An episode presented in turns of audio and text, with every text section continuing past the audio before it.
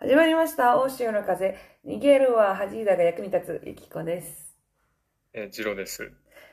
何のことだかわかるかな、はい、この逃げるが恥っていうところ。ごめんな。あんまりされたことない絡み方やったから。なんかネットにしてる。前回ね、泣いちゃったじゃないですか。語学学校で。はい、号泣して、うん、で、そうですね。そうで、月曜日からまたやってなった時、日曜日に行きたくなーってなって、で、結論を言うと、1週間休んだんですよ、学校。でも、それは、学校に言って、1週間休みますって言って、だから、その2週間ごとにお金を払うシステムで、私たち払ってたから、1週間とか次の週から行くわって言ったら、それ可能ですかって聞いたら、ちょうど来週その次の週から、サイクルが一周して、また初回の本当にビギナーの一番最初からのレッスンに変わるんだよね、みたいな。だからその方が確かにいいかもしれないよって言ってくれて。うん。で、じゃあその間は自分で、勉強して、で、来週から、本当に、1の1からやろうって。今回入った時からもう1の6ぐらいから始まってたから。うん。それやったら、ええやんって。本当の初心者やんって思って、1週間に1回も勉強してねえや、イタリア語。長い言い訳タイムだったけど。そうや、長かった。まあでも結果的にね。そうそうそう。結果的にね、あかんかえっつって。まあ結局しかも、次は、マジで、逃げ道がないというか、言い訳しろがなくて、今回はさ、いや、入ったら途中からだったんだよね、とかさ、1週間自主勉するし、みたいになったけど、もう無理、自主勉したんでしょって、ゼロからだよ、これ、つって。全然行きたくないけど、また月曜日頑張りますわ。頑張ってください。まあ、最終ね、持病の数だけ言い訳はできるからね。そうだね。何個作れるか、みたいなね。うん、ところで、はい、その自主弁もせんとさ、最近、そういえばあれを見てるんですよ。ネットフリックスでさ、はい。多分日本のドラマとかが、だいぶ何ヶ月か遅れて、ネットフリックスにリリースされたりしてるねんけど、うん。あれを見たんよ。星野源とオードリー若林のライトハウスっていう、なんかバラエティの方で2人が約1年ぐらい月に1回会って悩みについて話すっていう番組で、うん、元テレ東の、佐久間さんがプロデューサーをしててみたいなやつやねんけど、うん、見てないよ。なんかゆっくり見れるからいいねんけど、うん、で星野源が毎回その悩みにちなんだ悩みにちなんだ内容で歌を歌うで、だから星野源の新曲が毎度聴けるみたいな面もあるんだけど、うん、で悩みっていうかその話す場所も最初は阿佐ヶ谷っていう2人がもうなんか下積み時代にゆかりのある地で、次は東京のいかにも東京な感じの東京タワーの夜景が見える高級ホテルの上、うん、で次が多分次多分お客さん入れた公開トークショーで、次ドライブ、なんかちょっと場所が毎回変わって話す内容とかも変わっていくんだけど、面白かったよ。普通にさらっと見えるし、なんか、毎回見るたびで、なるほどなっていう、そういう、なんか新しい、新発見ほどじゃないけど、でも今の自分には思い浮かばないような切り口の、優しい目線に触れるみたいなのがあんねんけど、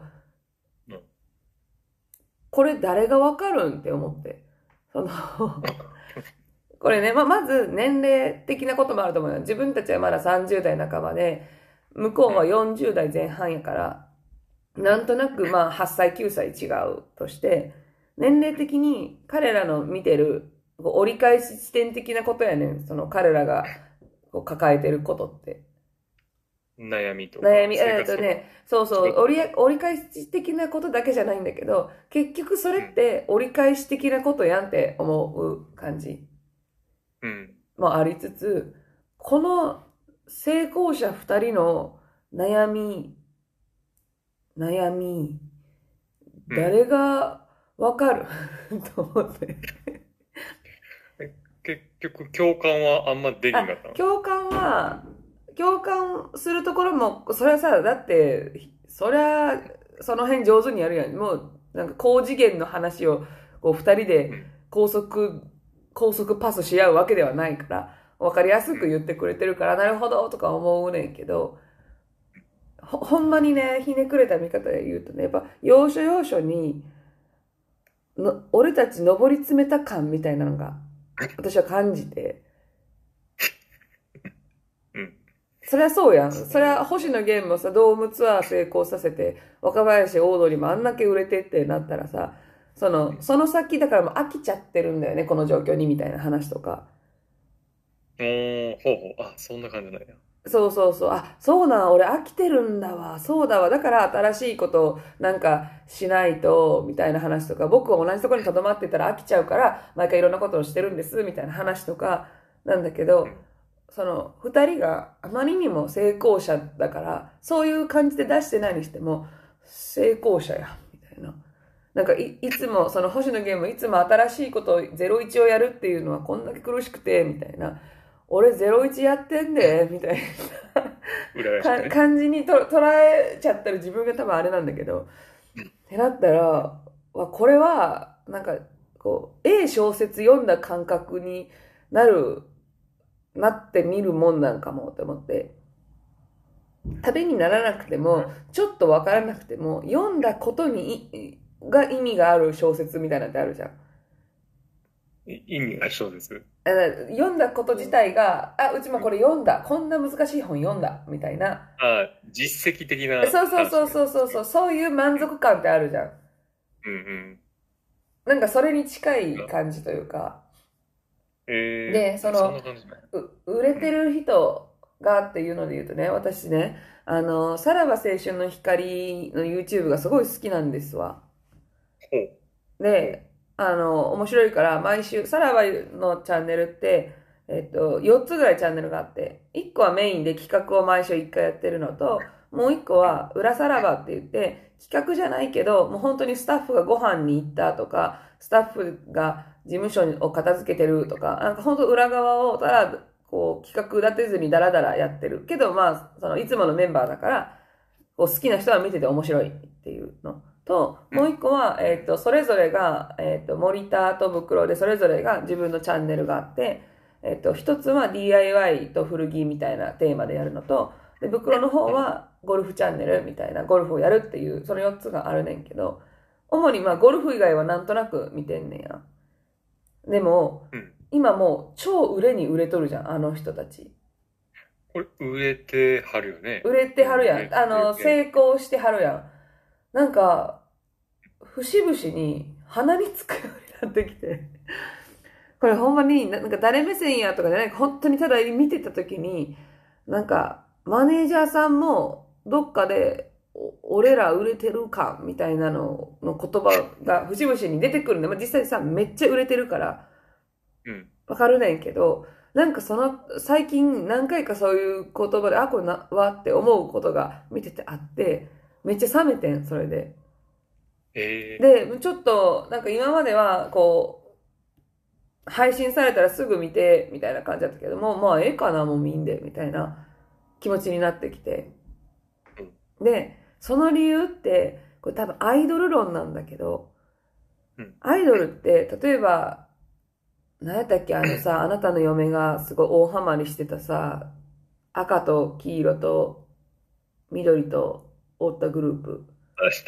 ちょっと待って、あれね。あ、ももいろクローバー、ももクロ、はい。ももクロがあんなに熱狂させたのって、目標がさ、こう、わからんな、なんかどっかドームでやるぞ、みたいなのが、あったわけじゃんか。だからその道中を応援する、その道中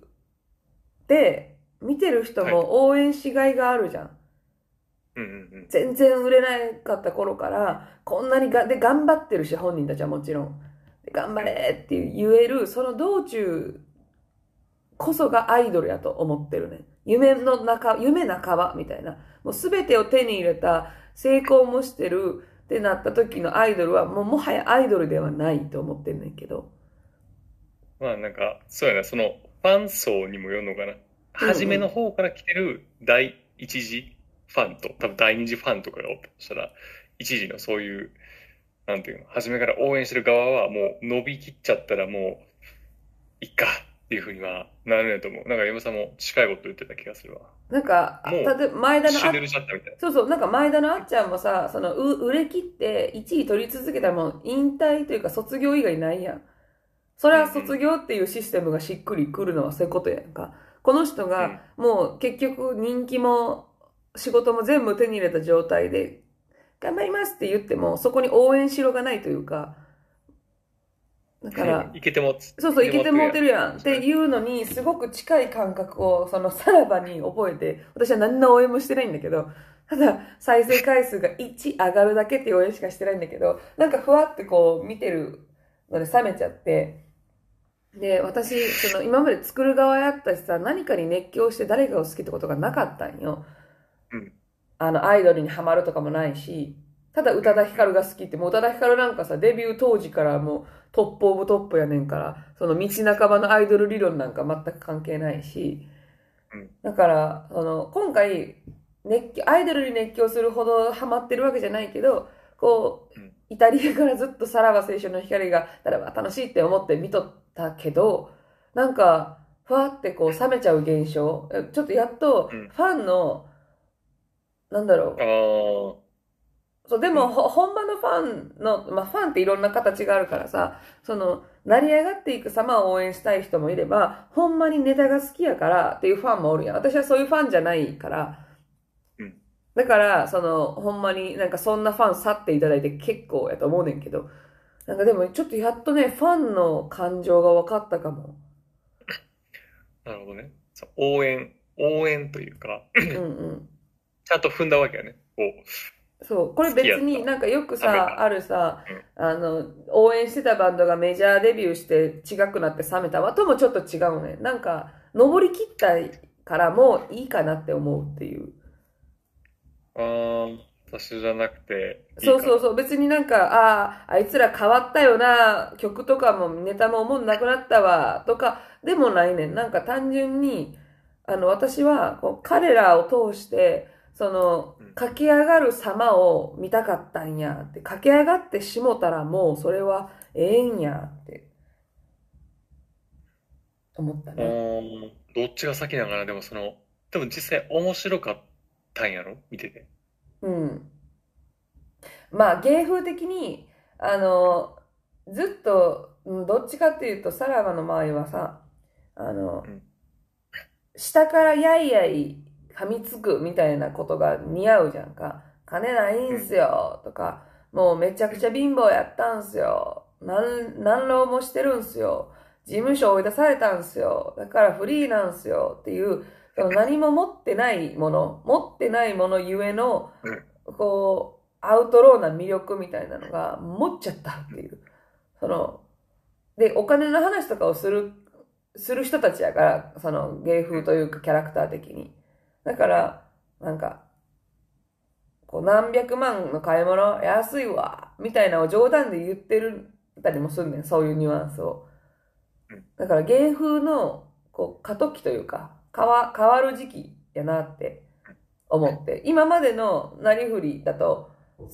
キャラと実情がずれてくるやん。でもお金持ってるやんってなるから。しかもあれか、個人事務所か。そうそう。だから、個人事務所大変なんですよ。守ってくれるもんないしっていうキャラでいけたけど、個人事務所やから今めっちゃお金入るし、軌道乗ってるしっていうのとかもね。わかるかな。いや、このさ、過渡期、なんて言うんだろう、今までのキャラ、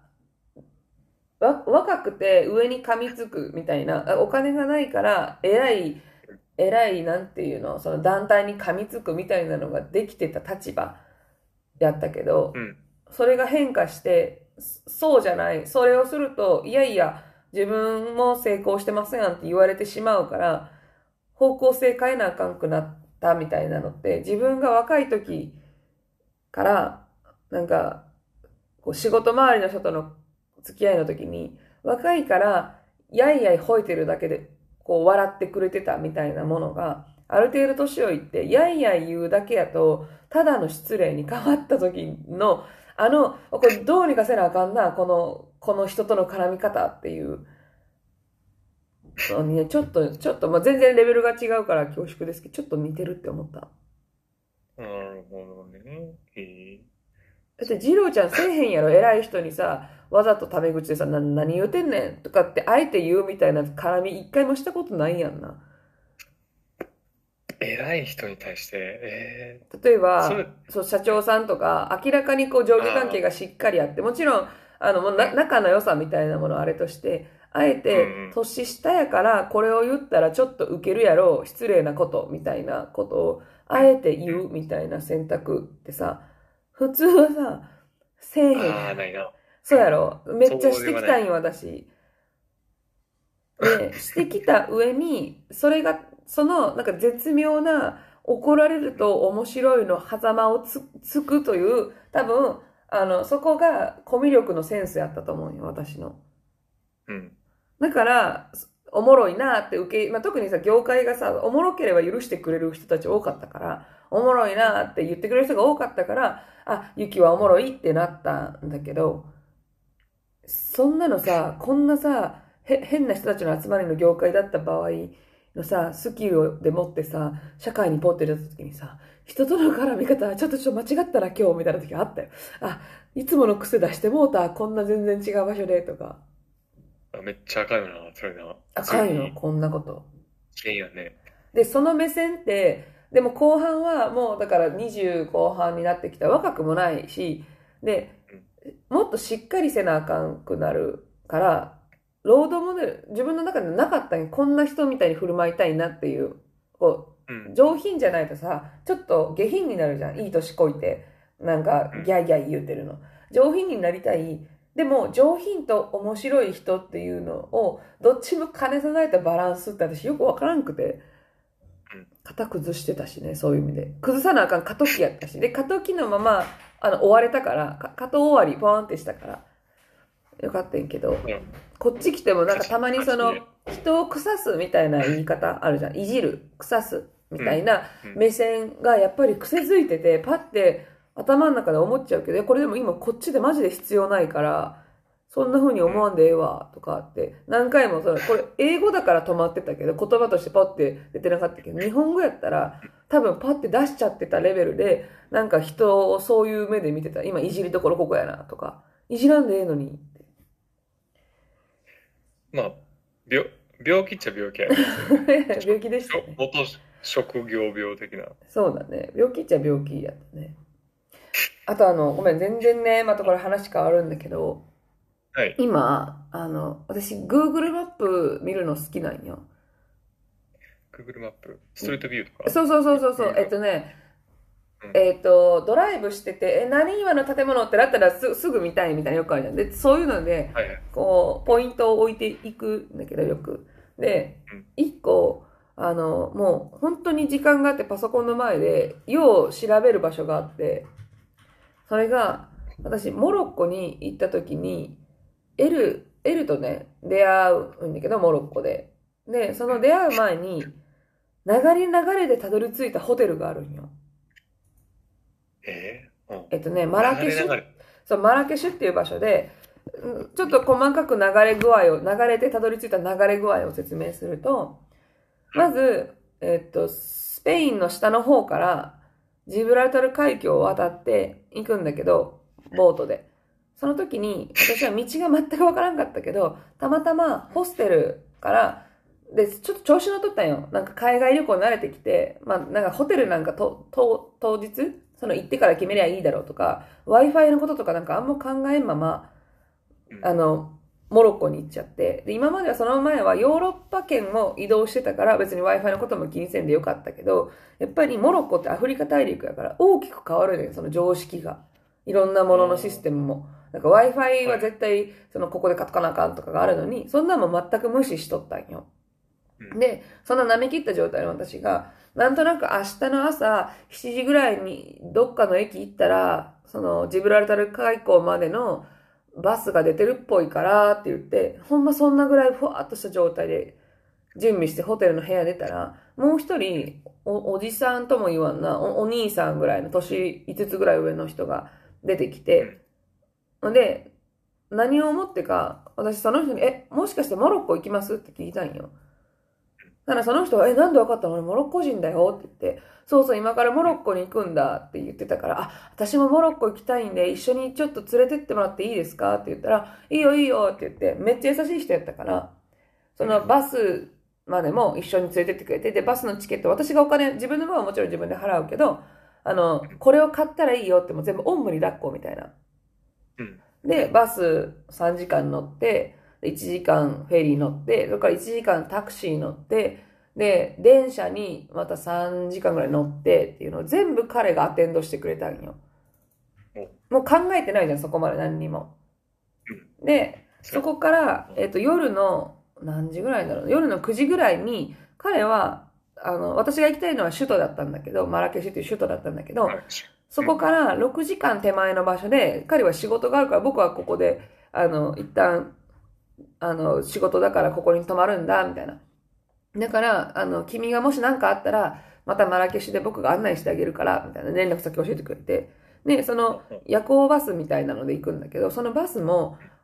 普通の券売機で買うんじゃなくて、いっぱい立ってて、めちゃくちゃ話しかけてる人たちから買わなあかんねん。で、これは、私みたいなのが行くと、だいぶぼったくられるんよ。正規の値段知らんから。で、我先にお前に売りたいみたいな感じで来るのを、その人が制して、待って待って待ってって言って、ね、値段聞いて、ちゃんと正規の値段で買ってくれたんよ。私のお金で。で、ありがとうって。で、しかも降りる時も、運転手に、アジア人の子は、マラケシュで降りるから、その時に彼女を降ろしてあげてくれって言ったから、君はそれまで6時間ぐらいあるから寝てていいんだよって言われて、で、寝かしてもらって、めっちゃモロッコありがとうやん、ここまで。そうね。ほんで、まあ寝てて、まあ、ちなみに寝てる間に隣のお兄さんに一物を握らされたんだけど、まあそれは別に。大丈夫。はってなったんやけど、まあまあ、それは別にまあまああれとして、何も、おい何してんねんってなったんやけど。で、終わって、やっとマラケシュ着いて、で、ホテルを決めてなかったんよ、調子乗ってたから。で、だいたい夜中の4時ぐらい、3時ぐらいに着いたんだけど、だから、なんやったら、別に2、3時間駅で待っとったら明るくなってきて、そっから宿探してもいいなって思っとったんやけど、宿に着いたら、すっごいそんな空気じゃなかったよ。もう、ここに一人で10分おったらやばいぞっていう、もうみんなが見てんねん、降りた私を。で、真っ暗でね、なんか道路で寝てる人もおるし、なんか多分何かを薬っぽいのやってる人かわからんけど、もう、ほんまにやばいって本能で分かって、で、その時に、一番最初のさ、案内してくれたおじさん、お兄さんが、ここのホステルは今部屋が空いてるから、ここに行ったら、多分泊まれるよ、安いしって、多分ね、2000円、1泊1500円とか、めっちゃ安いところ。まあ、そもそもモロッコの物価が安いから。で、そこを写メ撮っとったんよ、ホテルの。だからその写メしかないんよ、こっからどこに行きたいかって言ったら。で、私舐めてたわ、一人になった途端、これやばと思って、でもとりあえずこの写真があるから、タクシーの運転手に、この写真のとこまで連れてってくれって言って、で、分かったって。で、多分、場所的にもう10分もかからんのよ。で、モロッコで当時10分タクシー乗ったら100円ぐらいだったんよ。すごい安かったんだけど、じゃあ1万円ねって言われたんよ。高ってなって、日本でも高ってなったんよ。で、いや、それは無理だわって思ったぼったくりにしては、何ヶ月楽しようとしてんねんみたいな。だいぶ攻めてるな。だ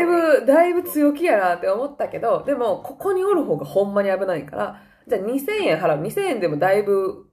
払うから、2000円払うから、ここに連れてってくれ。2000円ならまあまあ分かったって言って、連れてってくれたんだけど、その、ホテルならどこでもいいかって言われて、あ、ホテルならどこでもいいんだよ、正直って言ったら、彼の知り合いにやってる、汚いめっちゃ臭いホテルに連れて行かれたんやの。で、Wi-Fi がないし、もう臭いねん。で、ライトも暗いねん。ここやばいやんと思って、ここじゃない、やっぱり、この画像のところに連れてってくれって言って、で、その画像のところに行くねんけど、マラケシュの首都の、本当に街の中心街にあるそこって、車で入れんくて、で、車降りてから道が、路地が迷路みたいになってるね。で、車置いて、そのおじさんと一緒に歩いていったら、その路地でぐるぐるぐるぐる行くやん、その迷路みたいな道を曲がって、左曲がって、次右曲がってとかで行ってたら、途中その角に立ってる知らないお兄さんたちもついてくるね。怖っ。だから、なんか気づいたら5人組みたいになってんねん。引いてんねや。引いてんの。あれ引いてるやんって思いながら。で、ホステルに着いて、で、私はその、当時英語もさ、もちろん、モロッコ語もわからんから、モロッコ語なんかなもうわからんから、タクシーの運転手がバーって言ってくれたんや、そのホステルの人に。で、その人が、多分、こんな夜中3時半とか4時ぐらいに、こんな状態のアジア人の女の子もめんどくさそうって思うやん。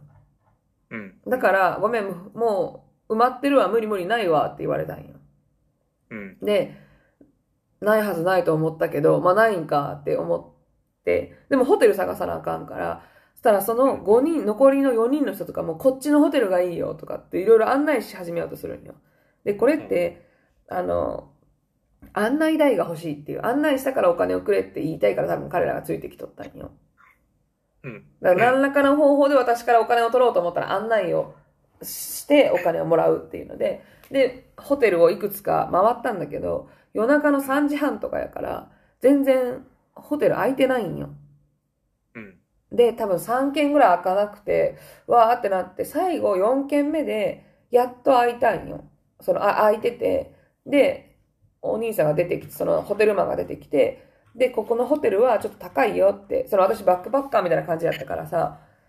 一泊日本円で16,000円ぐらいするよって、払えますかって言われて、あ、払えますって言って、で、ちょっと安堵やん、やっと。そうね。で、よかったって思って、ちょっと泣きそうになってたら、タクシーの運転手が、こんなに歩いたんだから5,000円出せって言われたんよ。で、ちょっと自分も、まあ歩いたし、まあええかなと思って5,000円払ったんよ。だからで、その、ホテルマンの人が、じゃあここに座っててくださいって言って、ホテルの中の、なんていう、ソファーみたいなところでちょっとお茶出してくれて、じゃちょっと彼らと話してくるねって言って、戻ってきたら5,000円持っとったよ、彼が。で、5,000円は、もうちょっと法外な値段だから、僕が適正な価格を彼らに払ったから、こんなに払わなくていい。で、その、払ったお金は、本当なんか多分、100円とか200円とかは、ホテル代にも一緒に込みでいいよって言ってくれたんよ。もうすごい優しい。もう大泣きよ、そんな状態。もう、怖かったし、まずめっちゃ怖かったから、ありがとうございますってなって、で、まあ4時ぐらいだったんだけど、朝食を用意してくれて、なんか4時だけど、その日一日泊まるから、もうめっちゃ早朝チェックインみたいな状態やけど、1個のホテルの部屋が空いたら、すぐベッドメイキングして、君が寝れるようにしてあげるから、ゆっくりしてね、って言って、めっちゃいい人だったんよ。うんうんうん。で、そっから一泊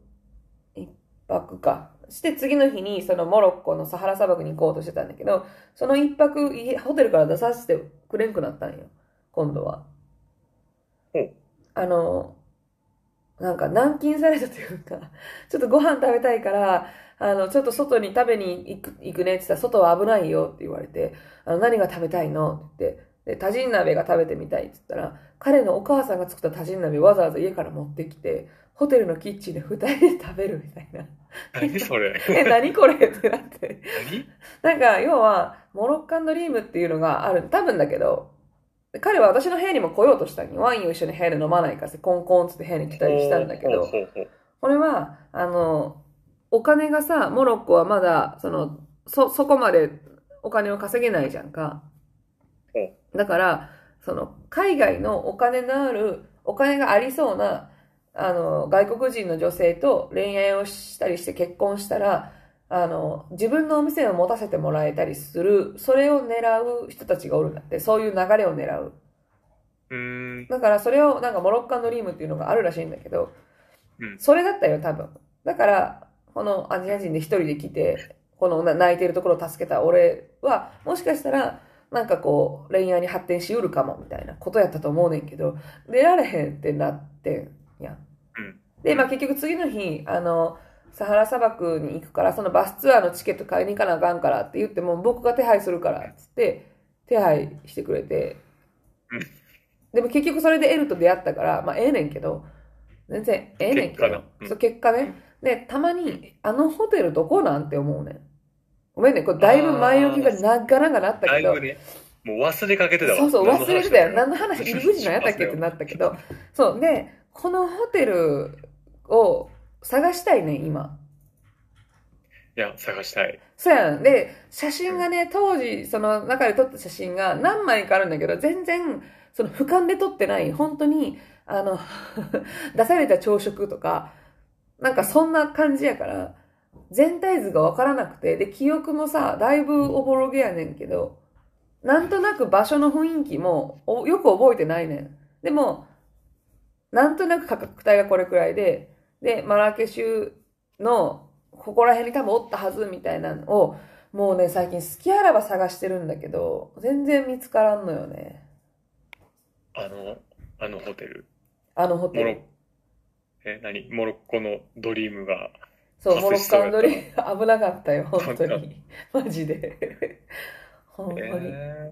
これしかもさ、今見てたら、ストリートビュー。的なものがあんまり適用されてないねんな。あ、その地域はね、そうそうそう。うん、そうそう、車が、もう本当に、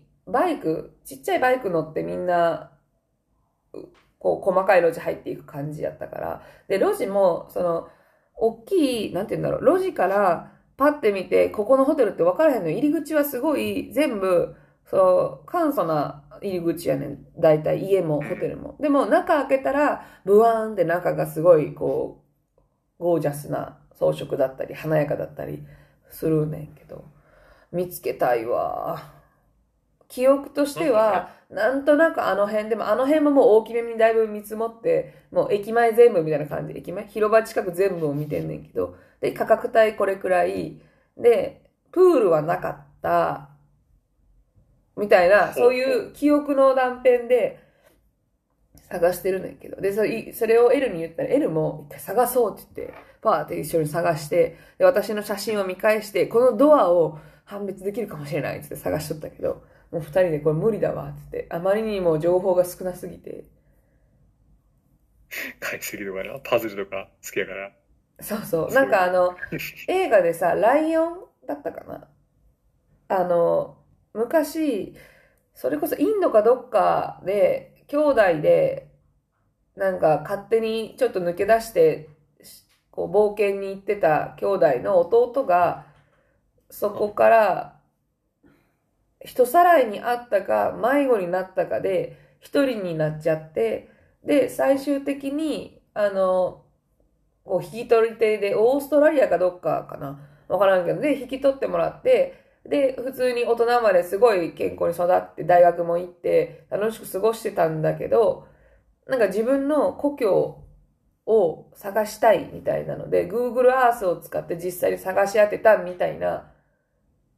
ストーリーがあるね、映画で。実話を元にしたやつ。それのちっちゃいやつやんって思いながら。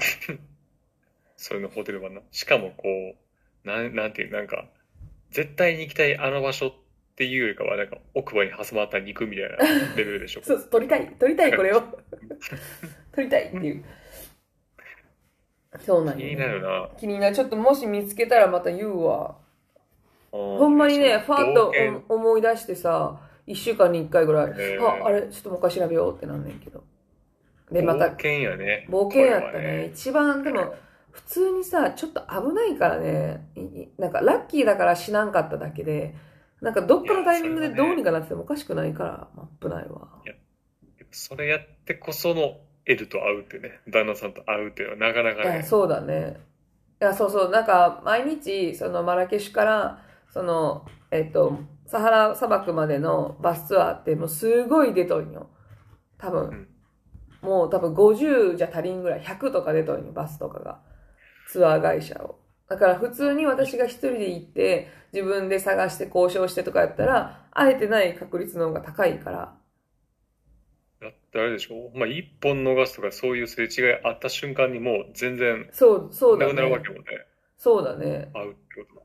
だから1個目のさ、そのまずモロッコ人おじさんにさ、助けてもらってなかったらさ、多分まだたどり着けてないんじゃん、あの日中に。多分ホテル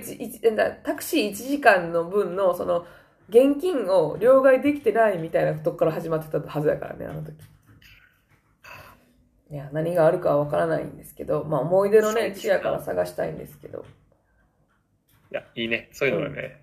ライフワークでね、探してもらって、ね。そうだね。で、いつか行けたらいいけどね。ここかーっつって。